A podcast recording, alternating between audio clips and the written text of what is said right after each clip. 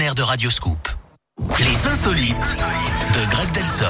Allez, je vous écoute, Greg. Avec l'ascenseur émotionnel pour une famille du sud-ouest de la France, on parle d'un tableau qui trônait dans le salon depuis plusieurs dizaines d'années.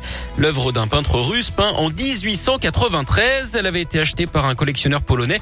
Ce sont ses descendants hein, installés à Bayonne qui ont donc décidé finalement de l'expertiser. Résultat, le tableau a été estimé à plus de 200 000 euros. Une Wow. très belle surprise hein, pour eux qui ne savaient pas du tout combien ça croûte.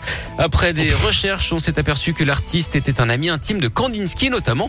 Le tableau a été mis aux enchères vendredi dernier. Ses propriétaires pensaient donc avoir décroché le jackpot. Hein. Et en fait, il Eh s'est bien, vendu à pas du combien tout. Il n'a pas trouvé preneur. Forcément, euh, ça gouache tout. En parlant d'art, Eric, vous savez comment on appelle un tableau d'un membre de sa famille Un... Je sais pas. Une toile de tente. Merci beaucoup. Mais Greg. de rien. Allez, à demain. À demain Salut Greg, 11h05, la suite du